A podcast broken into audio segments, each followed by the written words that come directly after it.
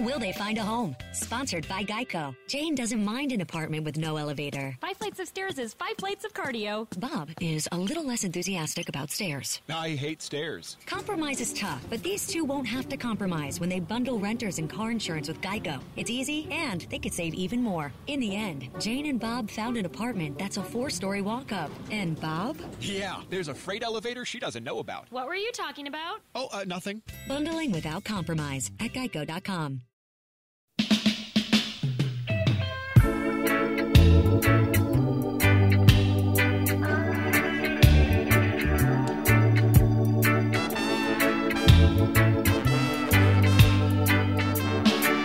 Hey guys, welcome to another episode of View from the Cheap Seats. We are the Sklar Brothers. Uh, we have a phenomenal show. We are on the precipice of what I think will be the most unexpected, uh, exciting NBA playoffs we've seen in a while. We don't know who's going to win. Mm-mm. We certainly. Uh, I don't even know who's going to be in the finals, Jay. I can, That's right. I'm sitting here right And now, and we I have top teams, Mhm. first and second t- seed teams playing potentially seven seed teams. Like the Lakers and the Suns are going to play each other, and I don't know who the favorite is. So the Lakers are the favorites. The first time in over 30 years that the seventh seed is the favorite over the two seed, and I don't disagree with that. I'm not sitting here saying. I mean, I don't know. I don't know if I agree with it, but I don't disagree with it. Wh- And so we you- know, what we know is that yes, it's going to be exciting. We're at the most exciting time in the NBA. Teams ratchet up their defense. The Mhm. games get exciting. We have the best guy to talk about it all with, Matt Weiner. He's he hosts on NBA, NBA TV. He is just he runs the table. He knows how to, in my opinion, get the most out of the athletes and the other pundits on his shows. And he certainly has a fountain of knowledge, and he's going to spill it out on this thing. If you're an NBA fan, today is the show. Get ready you. to geek out, and we go deep with his. He went to the University of Missouri in the '80s. We go deep on some 1980s University of Missouri great basketball players, and it is so fun. So definitely stick around for that. And then later on the show, special guest. But first, Jay, let's talk about something that happened in Major League Baseball. Right. So, you know, this was sort of the talk of the week when um, you know, player on the White Sox who uh he's a rookie And, and by uh, the way, is carrying has carried the team for a while, Jay. This is just such a fascinating thing because this is a story that goes to the quote unquote unwritten rules of baseball, and it goes to even more of the core. It goes to the Tony La Russa of it all. I remember when Tony La Russa got hired as the manager for the White Sox this year. I was like, is he well enough to manage? I don't Right, know so if he's mentally well years enough. ago we were like, is he well enough to manage? Certainly, he's older out now. of touch, which is what CC Sabathia went on a just a profanity laced on a podcast, just ripping into La Russa, saying, "Old man, you are out of touch." Explain what happened, Jay. So Yermín Mercedes uh is batting late in the game. He, by The the White- way, he is the BMW of hitters. He is Mercedes. Mhm. Uh the White Sox were up 15 to 4. So the game is way out of reach Yeah. And they're pitching and he and he's hitting against a position player who's pitching about 47 miles an hour. Just lobbing up huge softballs. Meatballs. And the the count is 3 and 0 and he knows he's going to get a lob right down the middle and he just crushes Bombs it. crushes it. bombs it to center field and hits a home run. And La Russa's reaction to it, you know, the game's out of reach and who cares? La- LaRussa's reaction is, You're not respecting the game to Yermín Mercedes, his own player. And he says, You're not respecting the other team. You don't respect baseball. He it. By goes the way, off didn't the- just say this to him in the clubhouse. Said this to the media. to the media. He goes off on the guy, on the rookie. He said he doesn't understand the game of baseball. And we are my question. He got a ton of blowback from other players. Other players tweeted out at Yermín Mercedes and said, Hey man, you keep doing what you're doing. That's Yeah. do game's not over. Yeah. This is this isn't a, a- charity softball game. I would say they're not respecting it by putting a position player into pitch at 15-4. Yeah, put in your pitch your pitchers, Wo- work your pitchers in. What, who cares? Or leave a guy in forever. Like the you need the fact that you're you have a guy in a professional game throwing 47 mile an hour. You don't respect the game. So this guy's not doing anything wrong. Okay, three and zero. Maybe the optics aren't great on that that he's swinging on three and zero. But what? Why shouldn't he swing? You're in a game. Like you know, you're you're going by old. The, the only analogy I can use is you're going by old boxing rules where you take a couple punches and a guy goes down and then you back off. But we're in an MMA world now. The world is different. You knock a guy down and you keep punching until the referee says, uh uh this is over.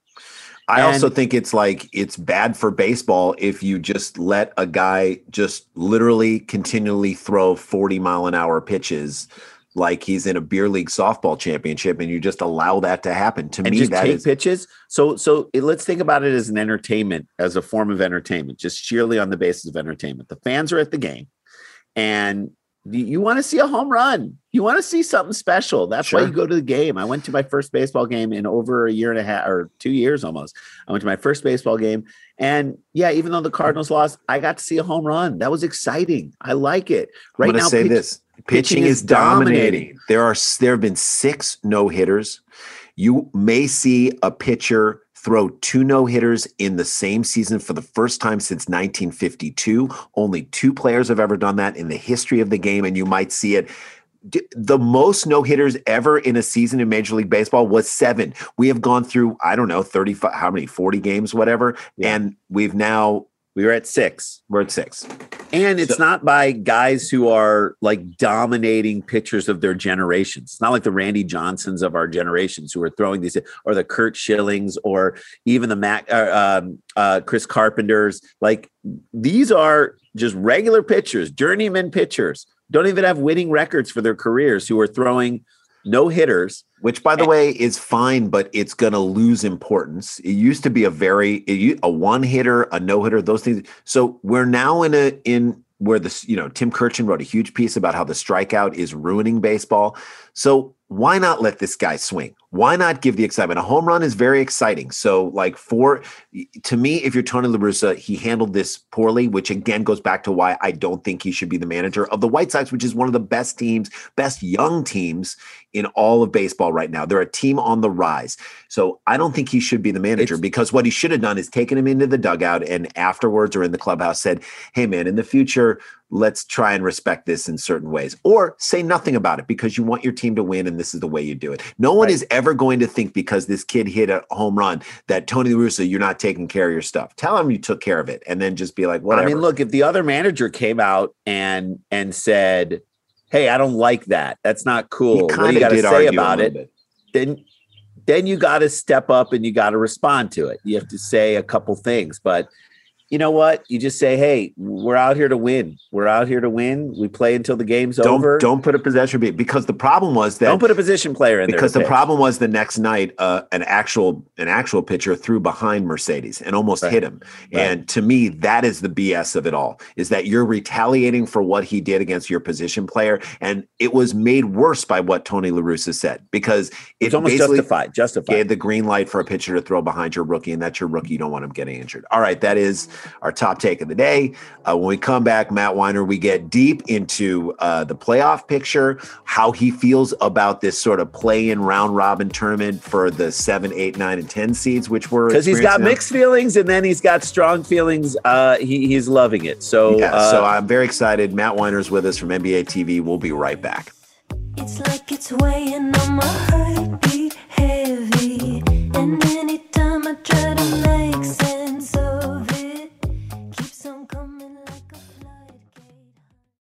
Guys, with the bustling holiday season well underway, ready to eat meal delivery can lend a helping hand. And our good buddies at Factor, they got it. They shop, they prep, they cook, they deliver to your door so you can enjoy chef crafted, dietitian approved meals during the holidays. How good does that sound? Minus the hassle, that sounds even better.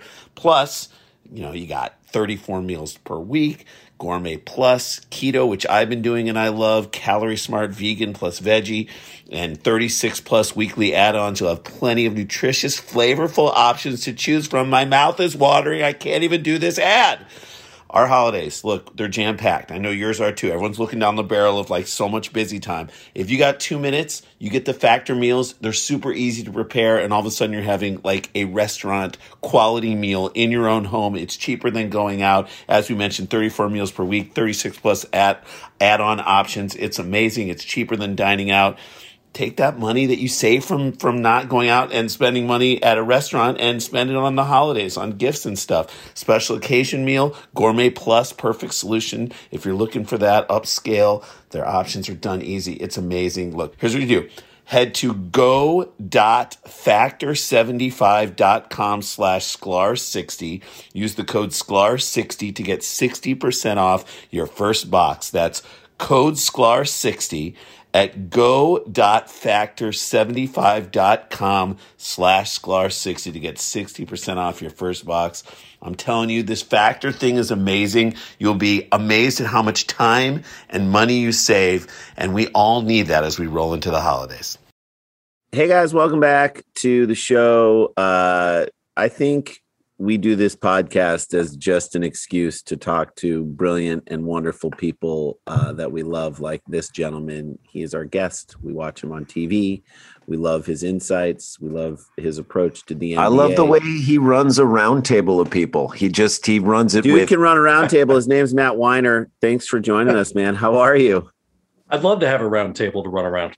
You do it. You run the round table with, I'll say this, with ease. And it's like, to, to me, the best people who do the best job. I watched Steph Curry play last night and I said to myself, he does it effortlessly. I mean, he dribbles through people and he does that. Same thing, Matt Weiner. You run a discussion very, it's effortless and, you know, you get out of the way, you inject when you need to. It's just, it's perfect. It's like a, you have to be a point guard at the table. Am I right? Well, you know what? I was once a terrible point guard, so that was really that was really practice for what I'm doing now. I love that there's a universe in which I'm compared to Steph Curry at, at anything, really. Right. right? I Right? mean, Great. can That's we, great. Let's start with him right now because he did the impossible, which was make you actually like the Warriors again. Because there was a five year period where we're like, oh my God, are you These kidding guys me? again, where they became the Really? Death Star. They You were the guys hated Death the Star. Warriors. So they were the Death Star. How do you when hate the Warriors? How do you hate Steph Curry and the Warriors? So I, So you I- didn't hate Steph Curry and the Warriors, but here was the pervading attitude. I think as we were going into season, certainly once they got Durant, you're like, all right, so they're going to be there, and then Yeah. who's on the other side? Someone who won't measure up. All right, so No, now we no, know how which the NBA LeBron is team? split. right, which, Which Which LeBron, LeBron LeBron, team? team? That's right. LeBron and like three guys, a shirtless uh J.R. Smith. J.R. Smith, and then you know, like you're just like, who is LeBron going to try and limp to the finals with, and then not really have a chance? That's why when LeBron won that that finals, you know, eh, you said to yourself, okay, this is exciting. This is not what I expected to happen against the Warriors, and why I think that was probably one of the best finals ever. Um, right? You're shaking your head. Well, no, I, I get some of the the fatigue on both sides, really, but it, it's it's not a Steph Curry thing, obviously. no, And I don't no. think it's a Warriors thing. But to your point, I think it's great that going into these playoffs, we can't say with any certainty who's going to be in the finals because, frankly, there were about five or six years in a row where I had a pretty good idea who was going to be in the finals in October. right. Uh, and then it was a matter of, of you know which which team comes out of that. But you knew LeBron was going to be there for the eight or nine straight years, whatever it wound up being that he he made it. And then when the Warriors got great, and, and you can't fault them for being great. You got to You admire it. I mean, they were unbelievable. But you also knew what was going to happen, barring an injury at, at the end of the season. Well, here's how unbelievable they were.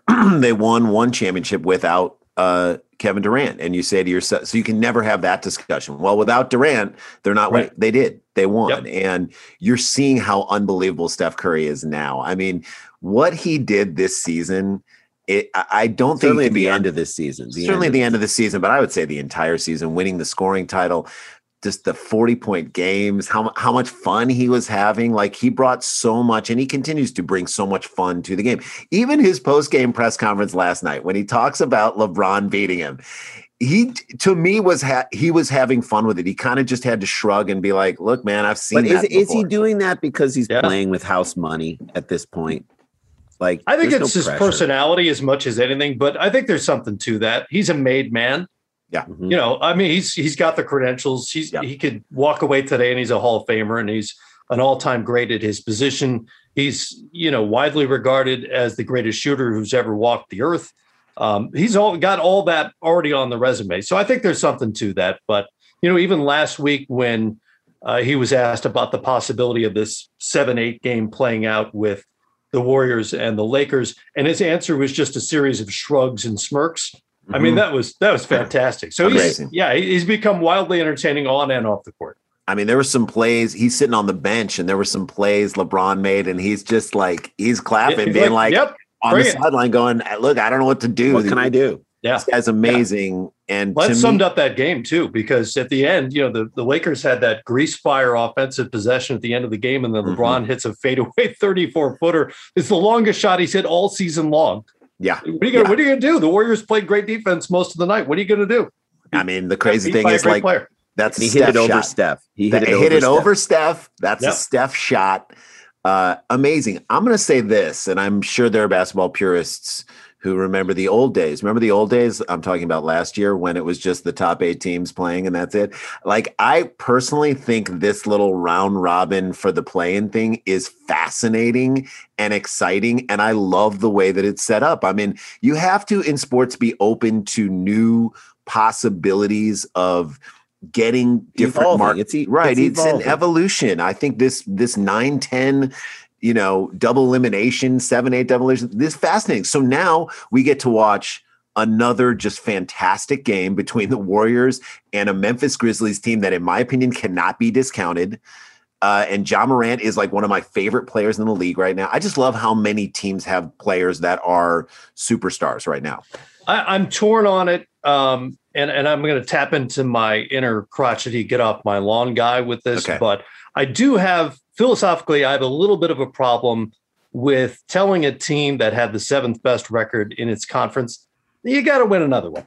Mhm. You're, you're you're not there yet. You got to keep going. You got to win another one. I, that bothers me a little bit because it really does cheapen the regular season uh, in a league where people frankly complain that the regular season doesn't mean much anyway. Mm, Um, mm. You've cheapened it a little more than that. Having said that, I have an issue with it right up until tip off. And then it's great because Yeah. you've got all these one game setups where it's either do or die for the 9 10 teams or do or you got to play at least one more for the 7 8 guys. So the drama is built in. And the fact that we wound up with the Warriors Lakers somehow yeah. um, in the 7 8 game in the West, I mean, the league doing backflips. So Yeah. so the Lakers are now seven and they go in as a favorite Yeah. potentially again like when was the last i think it's been over 30 years since we've seen that where seven seed because typically basketball more than hockey you know hockey you can have like the the la kings of 2010 and jonathan quick is standing on his head and an eight seed if you get a hot goalie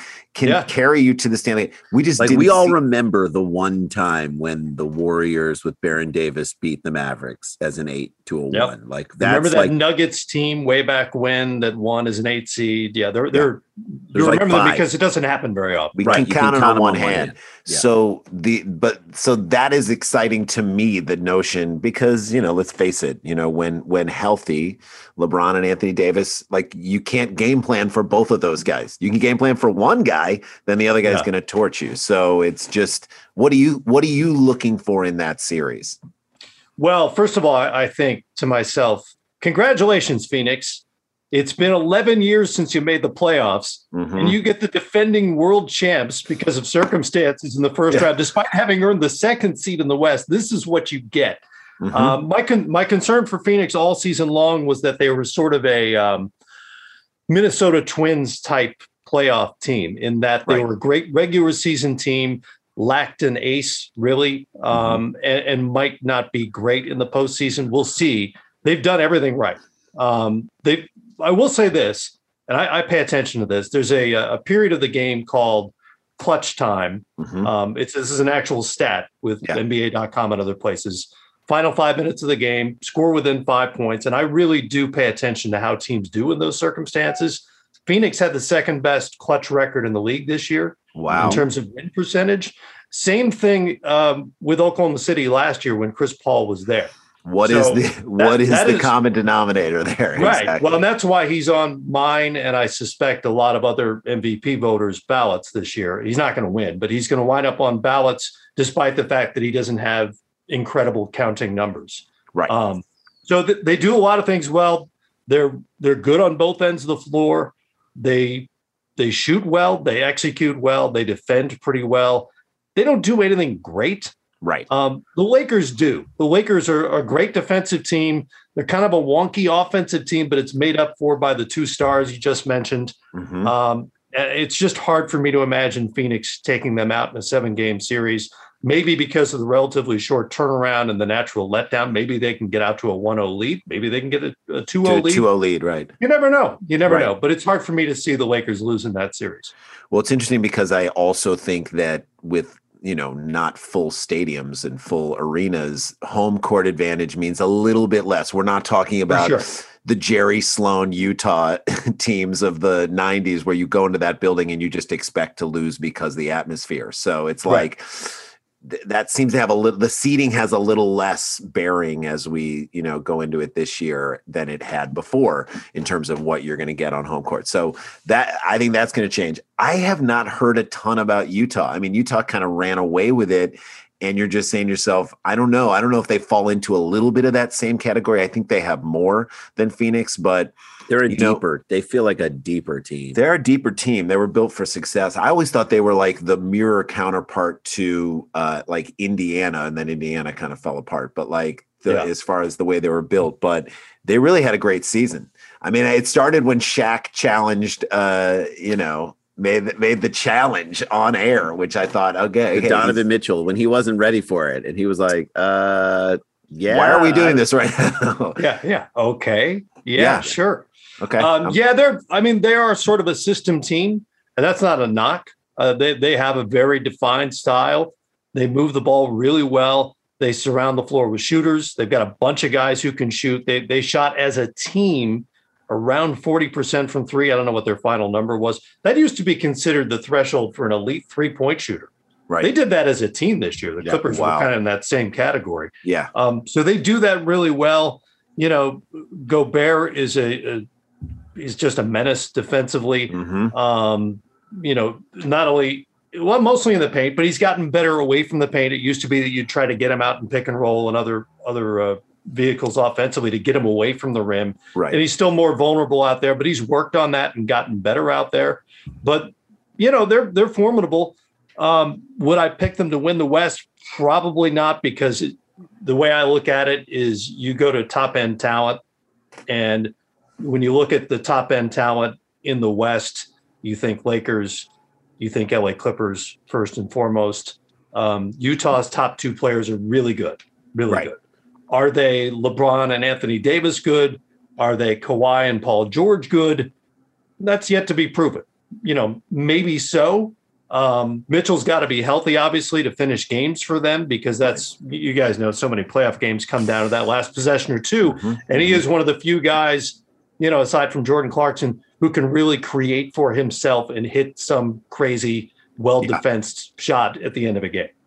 So is this to me? I don't know why I'm feeling this way, but that that the Nuggets might have a chance for the kind of the seas to part a little bit, and I I like that Nuggets team. Like there's just a, you know, Jokic is just he's just such a fascinating uh player. I, I look at guys in college right now, and I and I if I'm a big man that isn't super athletic, that that doesn't, I would say model your game after that guy do all the other things well pass if you can work on your shot so that you're you need to be defended feet from the basket come up and- with a shot that like everyone on the court will say to you, to your defender, "What guard this guy? Guard him!" And everyone's like, Yeah. "I am guarding him. I I'm am." trying right Well- but i mean what do you think of the nuggets Well, uh, on, on Jokic, first of all, you got to grow to be six or seven feet. sure so sure th- that that helps. yeah Um, I, t- I tried.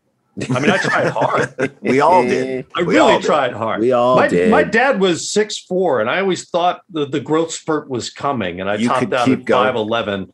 Um, my my brother my brother plays saxophone in St. Louis for a living, and he's Yeah. six three. Six Um, that three- doesn't that doesn't not seem fair. fair. To. That's No, not it doesn't fair. You don't need to be six three for the sax. No, no, exactly right. He could have not only you know He been sacks five three. eight and given me all that, and That's I could have been six That's six or something, and that would have been amazing come That on would have been equitable, right? come on uh, god So be seven feet. That's that's first of all. But the other stuff in terms of Jokic, you, there's a lot of it you just can't practice because so much of it is innate. His feel for the game is just completely off the charts. Yeah. His touch, his hands, Mhm. um, the way he sees the geometry of things, the angles, that sort of thing is is just mind blowing. There's just nobody like him, and and there are very few players about whom you can say they are unique in the NBA, and I don't Mhm. use that word lightly. Manu Ginobili was one of those guys. Mm. Um, Zion is one of those guys right now, and Nikola Yeah. Jokic is absolutely one of those guys. He he so is, and I actually the first NBA game I got to go see since the pandemic was Clippers Nuggets, and I watched him for, you know, when you're in the arena and you're watching, you know, you're not just getting what the ca- camera angles are giving you from TV, and you can just zero in on a guy for a while. He just always knew where to be for the rebound, for the pass, like even his ability to do like handoff passes and Mhm. use his body to, you know, hand off pass, set the pick and give the guy an open shot. Like, yes, he scores 30, 38, 37 points or whatever he's scoring in a game, but he's also responsible for like another 40 points. Right. Well, they run the offense through him. I mean, everything runs through him, particularly since Jamal Murray went out. Um, so, you know, his feel for the game, again, there's just no replicating that. And there, there are lots of, as you pointed out, he's not the most athletic guy in the world. Mhm. Uh, he struggles defensively sometimes, um, but he makes up for that with his his IQ and with his touch and with his hands. And you know, you just can't find that. You can't you can't teach it. There's so many guys who have great physical talent and can play in the NBA because either they can shoot or they're crazy explosive or fast. They just have great size. Um, but you can't teach them to understand the game that way. You you can work on footwork, you can work on a lot of stuff. You can't teach the feel. It's why I love the NBA because a guy like Jokic can be just dangerous. Why is he dangerous? Because he makes the he's just so knowledgeable. He makes the pass in the same way. It, it- he's dangerous like the Greek Freak is dangerous, but he's dangerous in a completely different way. That the NBA, yeah. the 180. So the NBA can be a league that can have all of those things, and and it's just styles. Again, it's the way I think of like Joel Embiid as somewhat Jokic esque. And now he's a little more athletic and whatnot, but like he's been so banged up through his career. I feel like he's also one of those guys who, if you need a rebound, he's going to get you that rebound. If He's you need a three, he'll get you a three. Get you the three. He's an unbelievable passer. He's like, and he is that kind of trash talker that you'd love to have on your side who kind of gives you confidence. I'm excited to see Philadelphia make a deep run, and I really hope they do because that's a guy I'd like to see in the NBA Finals. That's the type of guy I'd love to see on that stage. Yeah, and I'm I I'm torn on Philly because I'm still skeptical. I'm I feel like I, I was sort of burned by 76ers teams. Not that I have a dog in the fight either way, but Right, right. because they their execution at the end of games in playoffs past has been less than ideal. Right. Um, going back to that clutch number I talked about, Mhm. 76ers had the best clutch win percentage in the NBA this year, and that's a great sign. And if whether that's Doc Rivers or the fact that Daryl Morey has come in there and used his philosophy to surround Embiid and, and Ben Simmons with all these three point shooters now and, right. and faces out the court in a way that works better for them. Um, whatever it is, I'm interested to see how that plays out in the playoffs. Embiid was fantastic this year.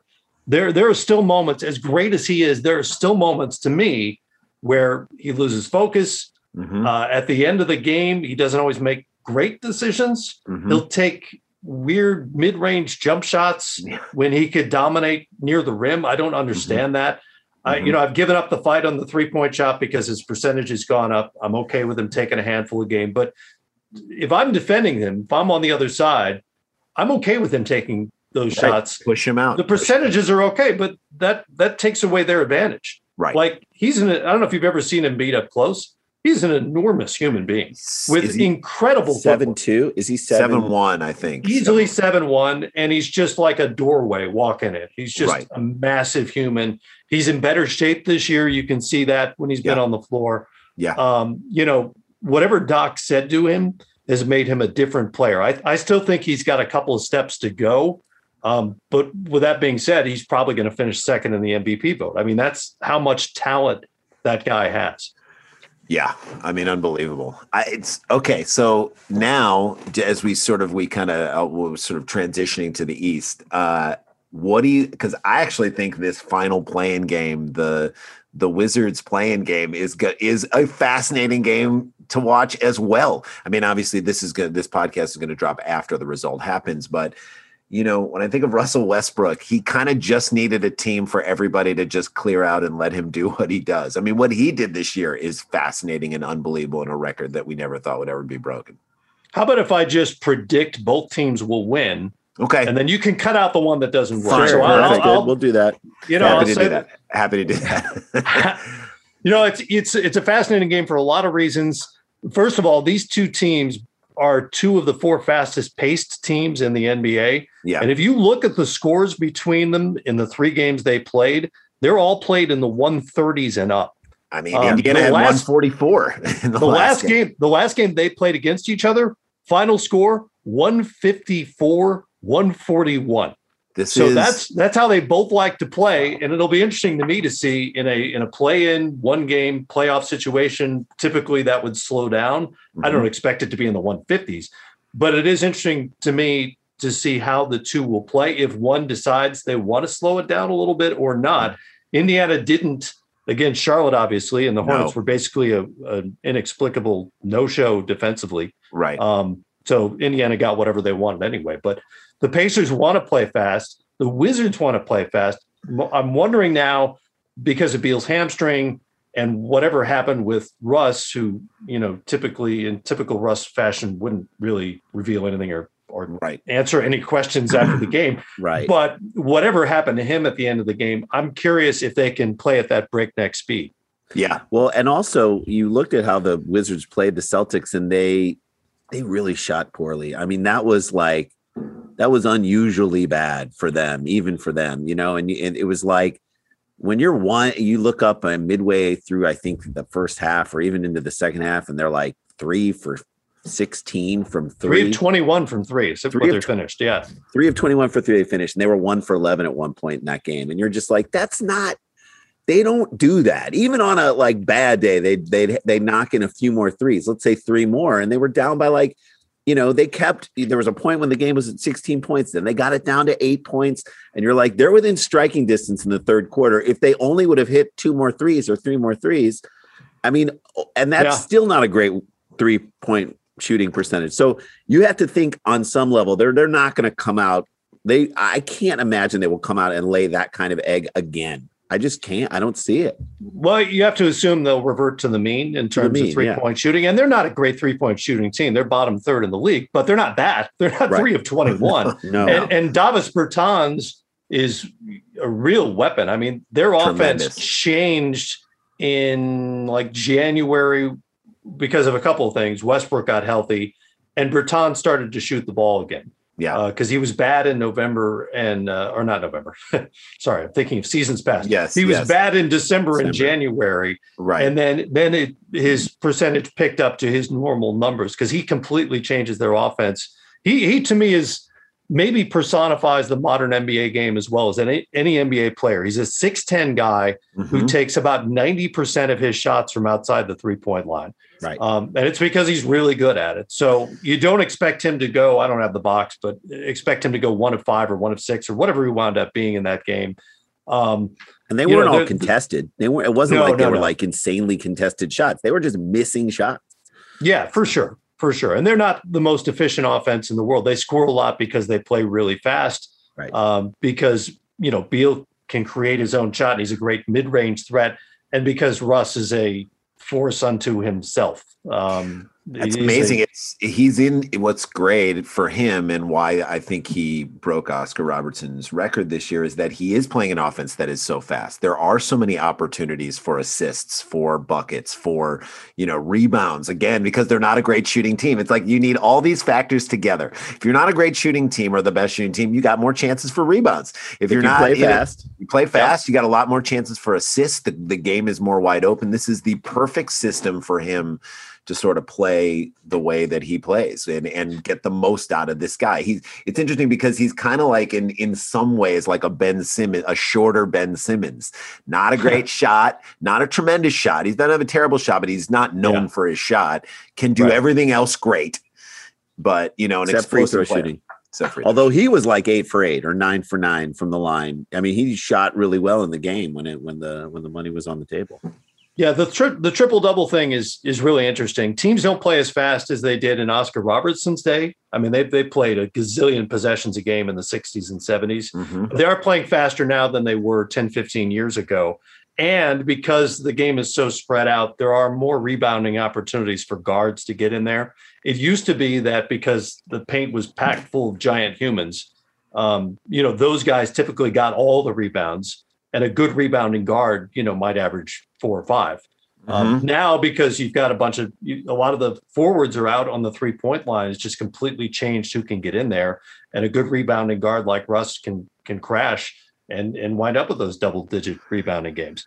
It's amazing. Uh, are you excited? Is the, is the basketball world excited that the Knicks are somewhat back? Are you surprised at how back they are? I mean, to me, it's always great if basket if Madison Square Garden has basketball. I remember talking to Blake Griffin on our podcast a while back when he was when LeBron was deciding where he was going to go. And he said, "Don't discount the Knicks." We're like, "The Knicks?" He said, "He said, There's I'm tell- magic. He said there's magic in the garden. When you walk something into that about building. playing Yeah. in that building that all and to me he's like all the players feel this way. I can't describe to you. Anytime you walk in that building and play it's different. It's different than playing in charlotte. It's different than playing in new orleans. It's just different. And so the fact that there is excitement a julius randle you know that there i mean we remember watching julius randle on the lakers and i'm like he's a he's a talented player but he's just not putting it together Yeah, yeah. Well, y- y- I- first of all, I would have been shocked had LeBron gone to the Knicks two years ago. But things have changed. They've changed the perception of what it is to play for the Knicks now. Yep. The thing about the Garden is true. That's that's universally accepted around the league. Players all say the same thing. It's a different buzz. The lighting's different. It's you know, it's just it's New York. It's cool. it's cool Um, but remember, you know, when Kevin Durant and Kyrie Irving had decisions to make, they didn't go play for the Knicks. They wouldn't play for the Brooklyn Nets. And the reason for that is the Nets had shown competence. mm-hmm. The Nets had shown that they could play a particular style, that they knew what they were doing. And for a stretch of, gosh, almost a decade, the Knicks hadn't. They'd Right. shown that they could screw it up any possible way they could by overpaying aging players, by drafting poorly, by making knee jerk coaching and personnel moves. And that seems to have stopped. So, what's interesting, and I'll get to this year's Knicks in a moment, but what's Yeah. interesting moving forward is what this season means to who the Knicks may acquire uh, down the line and who's going to want to play there. Who's going to want to force a trade now to play under Tom Thibodeau with the Knicks, with Leon Rose, um, you know, who has all kinds of connections around the league as a former agent. Who's going to want to play with Julius Randle now that he's a, he's an all star, that Right. he's could be an all NBA player when when those votes are tallied. Um, that's all really interesting. They've changed the perception of the Knicks around the NBA, and that's bigger than anything they'll do in the postseason. But as for this year's team, Mm-hmm. I'm I'm shocked that they're where they are. Yeah. Um, from from where they came from, and it it really is a testament to what a committed head coach with a Mm-hmm. defined style can Yes. do for a team. That's. Now they may hate Tibbs in two years Sure. because you know he plays He a lot of minutes. people out. Yeah, Julius Randle led the league in minutes this year. Um, they, you know, he's going to bark out offensive play calls, although he's gotten better about that.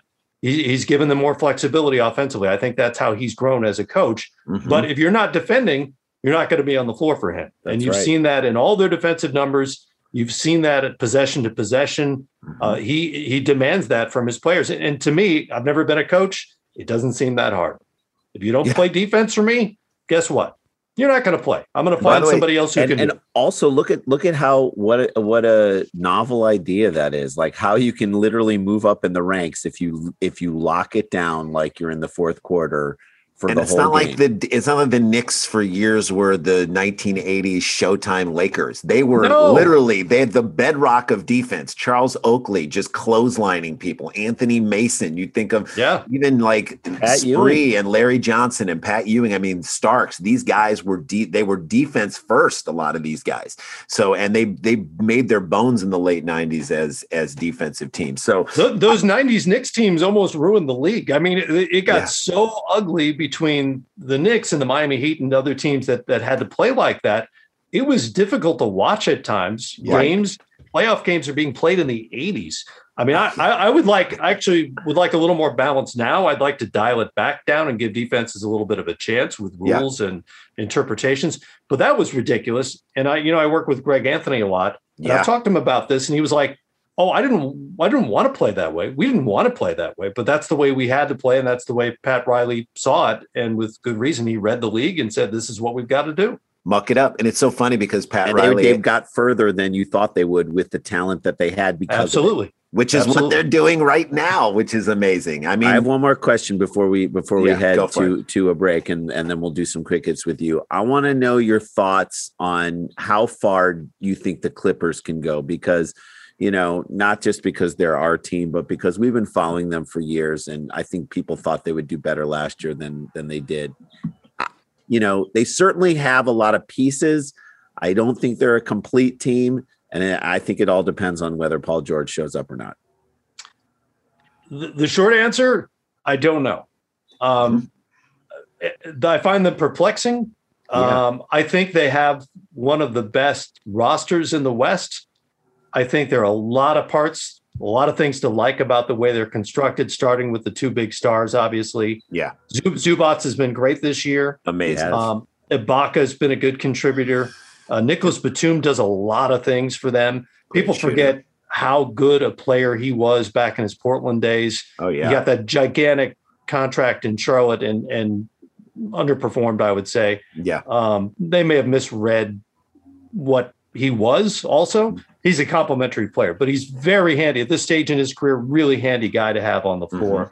And then you think about guys like, you know, Reggie Jackson and Luke Kennard Yeah. and Demarcus Cousins in limited minutes. I mean, Uh, Marcus Morris, they've all been starters with decent teams around the league. And then you've got playoff Rondo. I, I, a friend of mine, uh, an ESPN friend of mine, texted me when they when they picked up Rondo and said, "What are they doing?" Like, and, and I thought, and I thought to myself, okay, you, you're you're thinking of Atlanta Rondo, uh, Yeah. which is barely unmotivated, frankly. Um, I think he's the jerk they need in the room right, because too often the Clippers have come off as passive, right? Mhm. Kawhi's a quiet guy. Paul George, quiet guy. Great players, but they're not necessarily guys who are going to get in your face and tell you you need to do this. Rondo will do that. He does not care.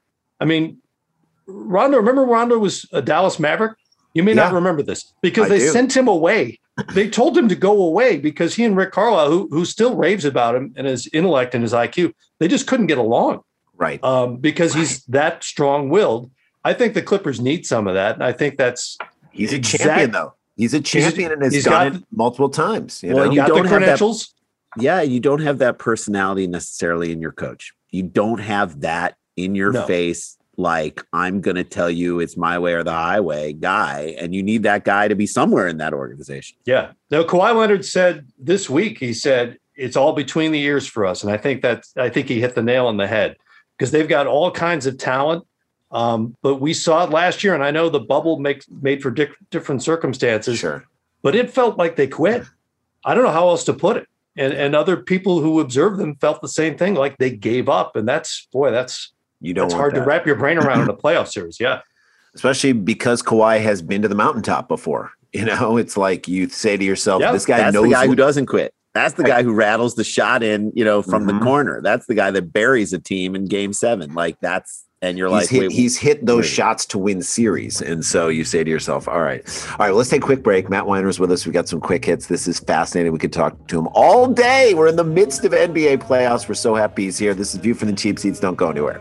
Paradise and out the other side with no one to guide me.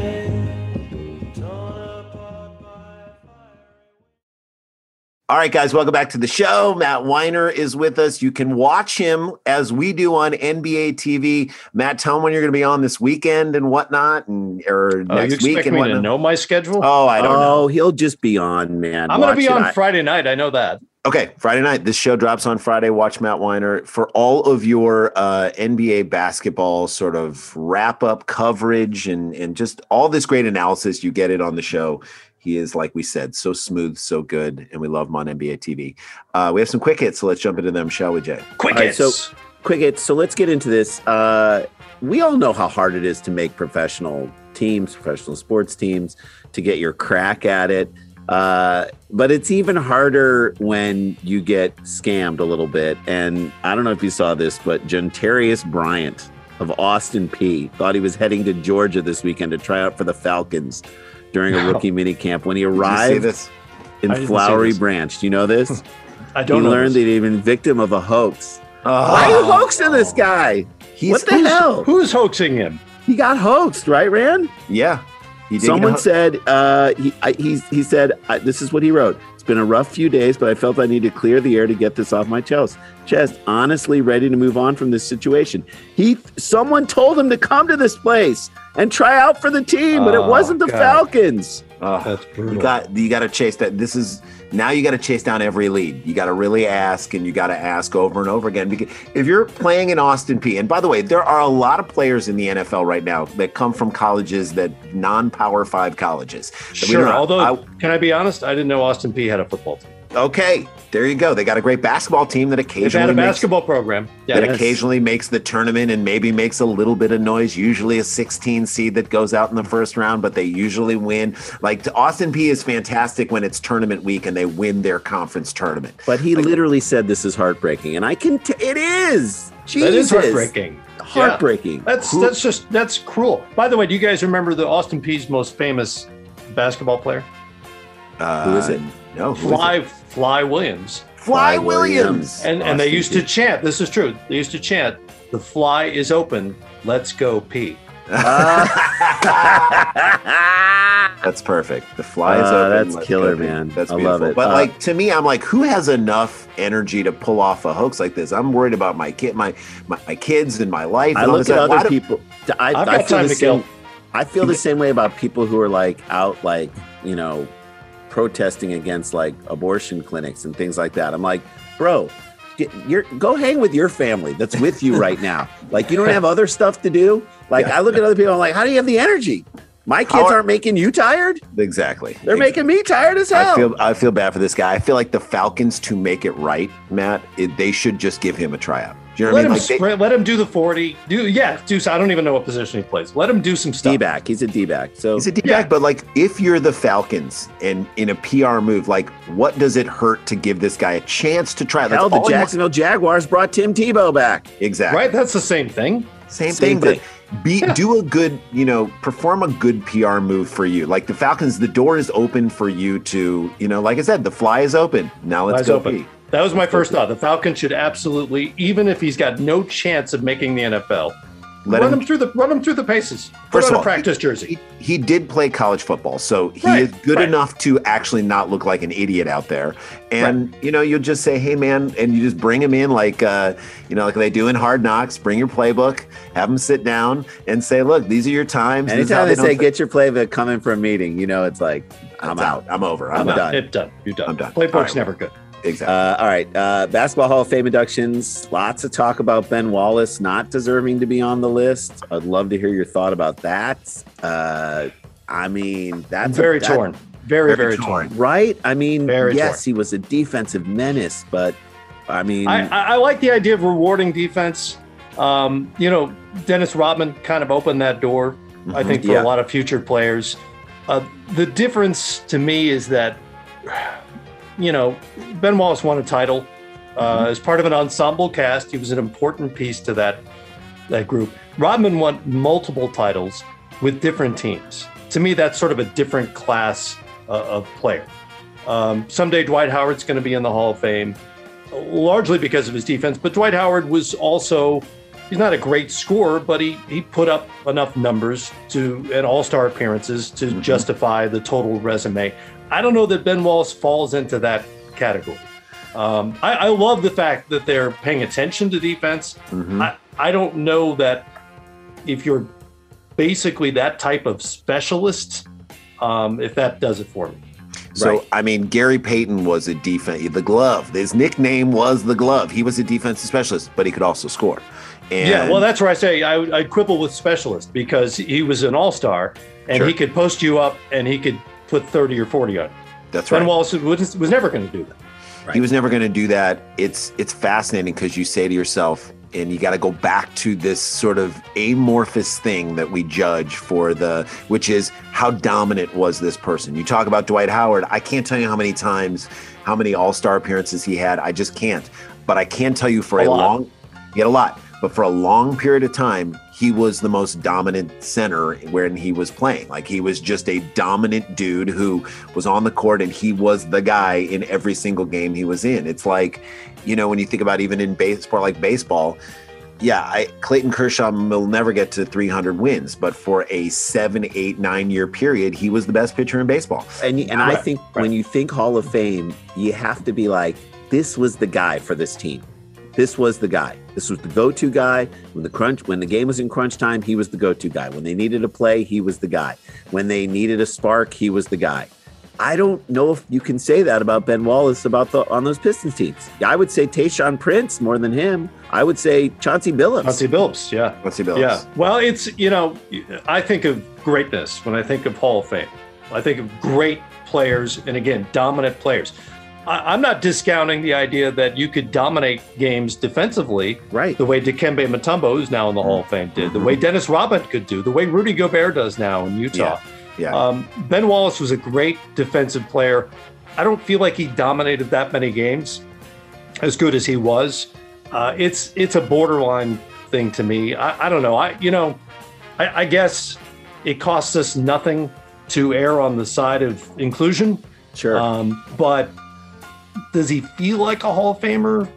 Eh, I don't know. Put Bruce Bowen in. Right. Well, I, I thought of Bruce Bowen, and Bruce Bowen wasn't. You know, he was a great individual defender, but in the same sort of class of defender in that he wasn't much of an offensive threat. Um, Right. But so yeah, you open up the door to. Bruce Bowen was never a defensive player of the year, so he doesn't have those sorts of credentials. But you opened up the door to to I don't know who else, a few other guys, Yeah. I guess. Well, you do say to yourself, how does the other team game plan for this guy? Like, do Right. they? Is that the number one thing? As the coach is drawing it up, being like, "Look, man," and and Mutombo and Gobert are guys you got to say, "Look, when you are around the rim, you got to watch out for this guy. He's a rim protector. Absolutely. He is. It's it's going to change the way you play the game. So, like you said earlier in this podcast, Gobert, you got to get him out, put him on skates farther from the from the basket. So you have to plan the pick and roll stuff to pull him away from the rim. So it literally changes the way you play the game. Not only that, but the numbers suggest you've got to get him out of the game to beat Utah because they give up on a on a per 100 possession basis, which is roughly what an NBA game amounts to. They give up 11 more points when he's off the floor than when he's on the floor. That is an enormous number. Huge. Does a guy like Pau Gasol get into the Hall of Fame? Yes. Yes, you think he does? yeah, that's a that's a no-brainer. Um, I believe he was rookie of the year, multiple All-Stars, a couple of NBA titles, and you factor in his international career, and that's that's no question that Pau Gasol will be a Hall of Famer. Same with Manu Ginobili, Yeah, will be in the course, Hall of Fame of because of the Olympic gold medal. Not Yeah. only the work with with the Spurs, but the Olympic gold medal and uh, all the the you know the great Argentina teams he was on. So they do take a look at that internet. That's fascinating and awesome. well, you're that, looking at like- it's not the NBA Hall of Fame; it's the Basketball Hall of Fame. So oh, see, there you go. there are there are specific categories and committees. Not that we know who any of these people are, but uh, there are committees that specifically look at international players, specifically look at historical players. Um, there's a women's committee. There's uh, I can't remember all of them. Yeah. But there are a bunch of specific committees, but you know it's a basketball Hall of Fame. It's not the NBA Hall of Fame. That's How about how about Webber and Rose uh, patching things up a little bit? Are we are we going to see a Fab Five reunion next year with Juwan? I, I think mean, you will now. Where's Ray Jackson? Ray somebody, Jackson. fi- somebody find me Ray Jackson. Ray Ray, Jackson coaching. is he's Coaching. coaching. and he's like helping like youth at risk. That entire group, like Jimmy King, is doing sol. He's got a solar power energy company in Texas. Is that they- true? I didn't know. Yeah, yeah, they're he's in all renewable doing energy. renewable energy. They're all doing all the things that you thought they were. Everybody's like they're thugs. They're this. That. No, they're all like Jalen is one of the best uh, Yeah. personalities in all of sports. And Webber, I think, does a fantastic job calling games. Like I think un- Webber will end up like yeah somewhere else doing. He should keep doing basketball. He's phenomenal. He's Yeah. I, I love listening to him. Love. Uh, I, I covered Ray Jackson at the CBA, by the way, yeah, uh, with the Grand Rapids Hoops, there you go. Grand There Rapids, go. Michigan. Nothing bad. And Jalen is a great guy. I worked with Jalen. I did. I probably did Jalen. Well, I know I did Jalen's early TV years at ESPN way back when. phenomenal. I and mean, he fact- he started off good, but he's gotten really real like I I just love how honest he again you sort of see and I know you work with a lot of guys what works in a lot of these scenarios is this sort of Barkley is honest and he says what is on his mind not mhm. to not to get a rise out of people. He's he's literally just saying this is the way I feel about this situation. There's a mm-hmm. genuine authenticity and I would say to anybody go back and watch Jalen Rose break down on Mother's Day talking about his mom and his grandma. His mom just passed away. And that is something that athletes never want to show that they're weak. They never want to show, they never cry. They never want to show that they are love something so much that it hurts them. And here he was just being 100% genuine and authentic. And I think that comes through with a guy like Jalen. Well, we're going to veer way off course, but I, I always tell when young people ask about what it takes to make it on TV, to make it in this business, authenticity is the thing that comes back to me over and over again because all of my favorite people on TV, the ones I've met, are most like themselves off camera. Yeah. You know, there, there's, a, there's a certain amplification you have to do for TV. Um, but basically, the folks that I know who I really respect and really like on screen are a lot like themselves off the screen. And, I'm, and now I'm thinking of Kenny Mayne, who's, Yeah. who's leaving ESPN. Kenny is genuinely quirky. Mhm. Um, he's slightly subversive, and he is exactly the human you see doing Sports Center or those commercials or whatever it is he's doing. And, and that always to me works the best because viewers, whether they can put their finger on it or not, can generally snip out the fake. Right? Yeah, They, they can tell that it's an act of some sort, that there's Right. some sort of artifice going on. That's right. It's, fu- it's so funny because in comedy, it's the same thing stand up comedy. The closer you are to the person that you are when you're funny with your friends and hanging out and whatnot, the closer you are to revealing that on stage where it's not an artifice of some sort, the better it is. That's what we're all trying to achieve is get to that point at which eh, this is how I'm funny when I'm We lying in bed it. with my wife. This is how I'm funny or, when or we're when we when we're on stage we were on stage last night and in in a setup where we were at the comedy store and in a setup to a bit i was just talking about the truth of how i feel when i'm constantly telling my son to get off of his game to, to stop playing fortnite and how it makes me feel like a not a cool person when i'm like wait i should have been the i never imagined myself being a naggy person like begging someone to get off of a game when all I do is play game. I mean, my life is a game. I mean, we do stand up comedy, we're out of this world, but like now I got to be this like bad, like lame dude, and I hate it so much. And just saying that and like having the audience connect with that concept, that's not even a joke. That's the Yeah. setup, that's the premise of a bit. Hmm. But that's the truth. And when you put that truth out there and in what you're doing, and even if it's just a nugget of it in there, and you can see it. You don't have to be the the the the the athlete saying it. We we see it in you, and that's why we love you so much. I think it's I, I can totally relate to that Fortnite thing, by the way. Of Oh, course, man. right? How old's your bane of- kid? Bane of my existence. My, well, I have a 17 year old, a 12 year old, and a nine year old. The Yep. 12 and nine like the Fortnite. yep, that's what I'm Um, talking but- about. Yeah, Uh, I'll, I'll leave it at this. You know, even whether you you love or hate me as a broadcaster, I figured out a long time ago that I'm not like hype guy. I'm not big catchphrase guy. I'm not yelling at the screen guy. That doesn't work for me. I can't do that. That feels fake, and it and it would make me miserable. So I've got to do what I think is best and try to give things context. And you know, I, I'm fairly level about it, and um, that's what's worked for me for the most part.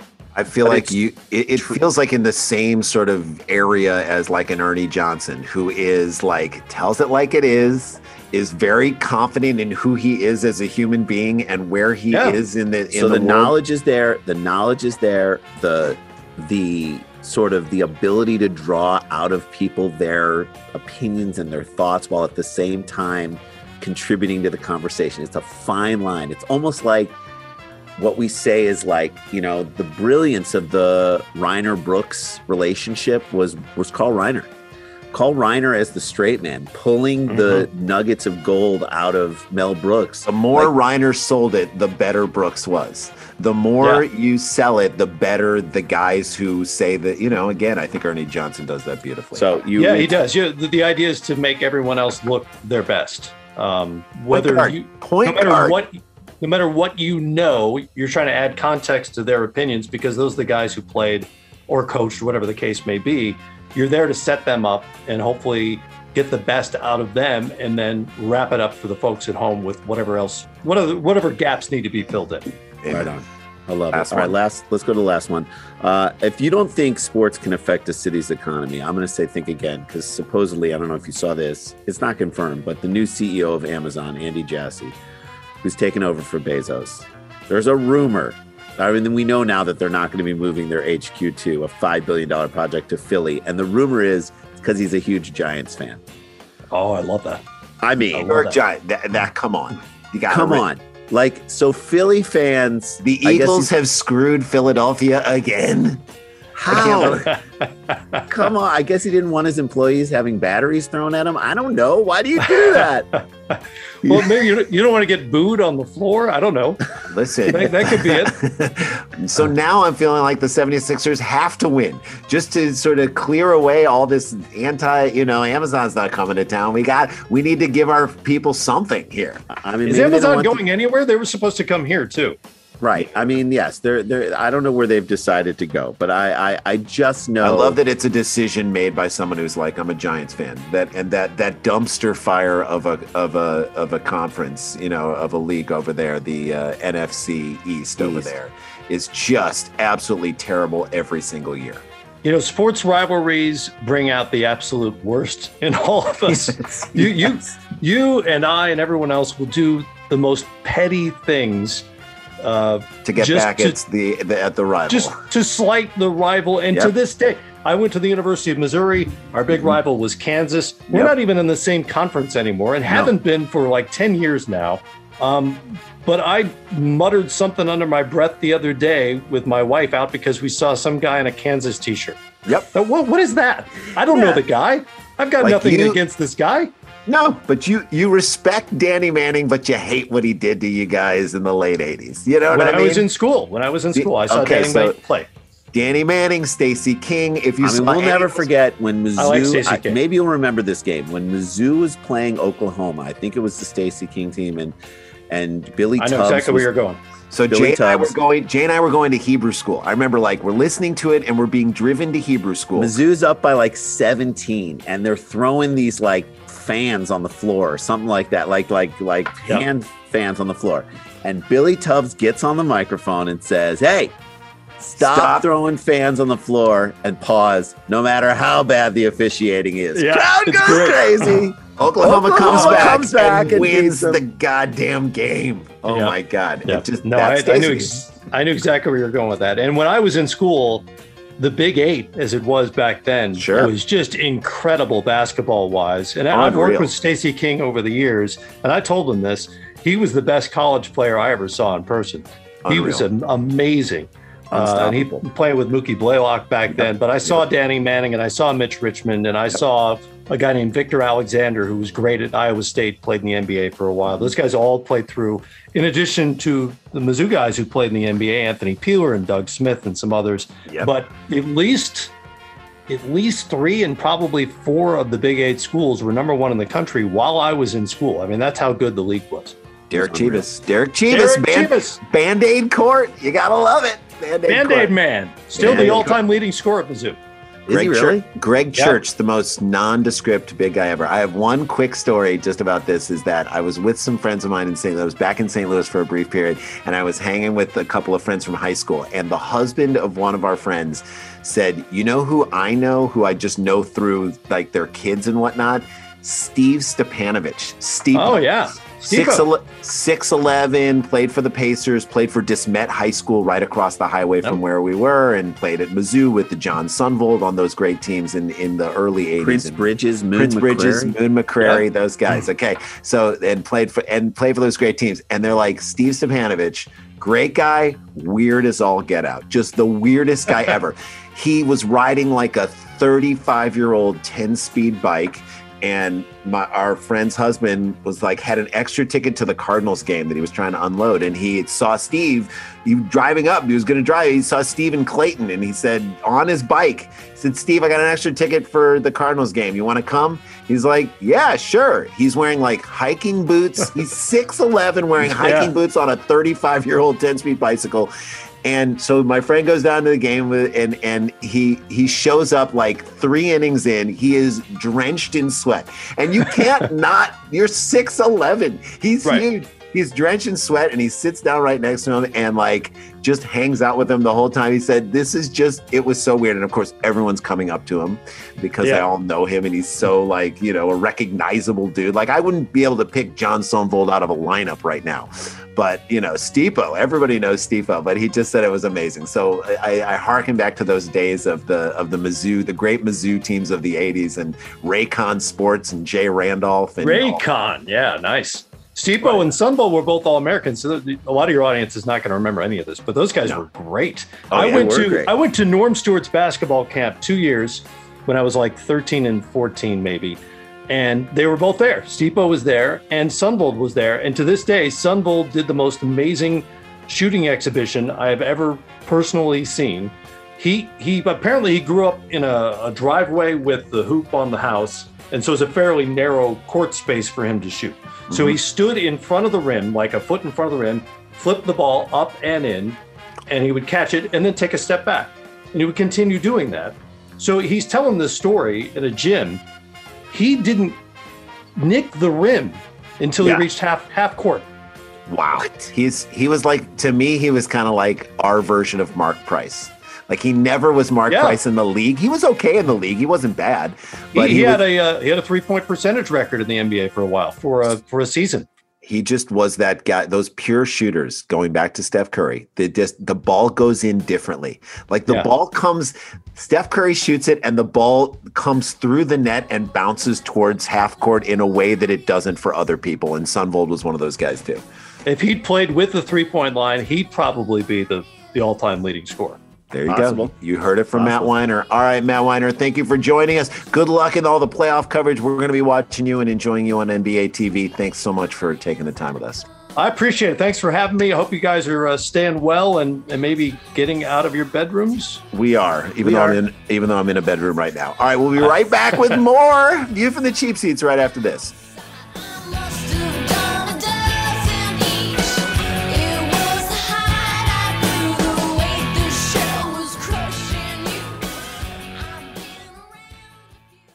Matt Winer, everybody, unbelievable. That guy, I could talk to him forever, Jay. He's so great. And I don't just love him because he's from St. Louis. And I don't Yeah. just love him because he went to Mizzou. He's a Missouri guy. Uh, I love him because I've always been a fan of his. Ever since he was on ESPN and beyond, he gives such great insights. And we did talk a lot about authenticity. That's an authentic dude, and which is so great. Speaking of Great. authentic dudes, we got a voicemail. Got to play it for you right now. Jason, Randy, yeah, what is up, guys? It's your good friend, Academy Award winning actor and provocateur, Nicolas Cage.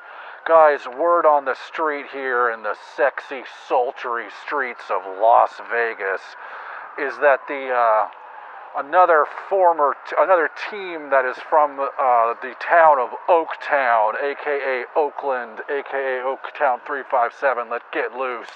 Um, you know, we took the Raiders from Oakland and brought them to the promised land of Vegas. I'm told that the Oakland A's, the baseball team, is looking for a new home. And guys, I would like to propose the Las Vegas Athletics. Guys, what better way for um, what better opportunity for a baseball team than to come and play their games in the summer in the middle of a desert guys amazing open air 140 degree temperatures while you're wearing shirts, uh, where you're wearing pants and polyester tops and hats, guys. This would be amazing. We're talking desert uh, desert field. We're not going to have any grass. It's going to be all desert dirt. We're talking poker games in right field. We're talking pole dancers um, on on the, uh, the the the foul pole. It's going to be pole dancers because you know we bring it in Vegas. And guess what? I am willing to donate some of my dinosaur bones to be foul poles, guys. This has just got to happen. In fact, I'm going to make another proposition because I throw money away because I'm Nick Cage. Get this. Change the team name to the Las Vegas Comps because every single seat to a Las Vegas comp baseball game is comped by Nicolas Cage. Make it happen. And guys, every seventh game, Vince Neil and I will fight in the middle of the seventh inning stretch. Take me out to the motherfucking ball game. Okay, right. guys, there's a show. That is how we do, everybody. Uh, have a great weekend. Enjoy the sports you're watching. We love doing this show for you. We really, really do. I think we're thinking about doing maybe a live cheap seats uh, potentially in um, July. in July, which would be really fun. We'll let you know about that. Uh, tomorrow night, we're doing the live Dumb People Town at Nowhere Comedy Club. There's still some tickets left for that. The Doughboys, incredible podcast. Chris Thile from Nickel Creek is going to play our theme song on mandolin. If you haven't got your tickets, go to nowherecomedyclub.com. Get those tickets. We'll see you tomorrow night, 6.30 p.m. West Coast time, 9.30 Eastern, live Dumb People Town. Have a great weekend. That's what you're doing on Saturday night. Watch the sports. Enjoy your kids. Get them vaxxed. And uh, we'll see you next week.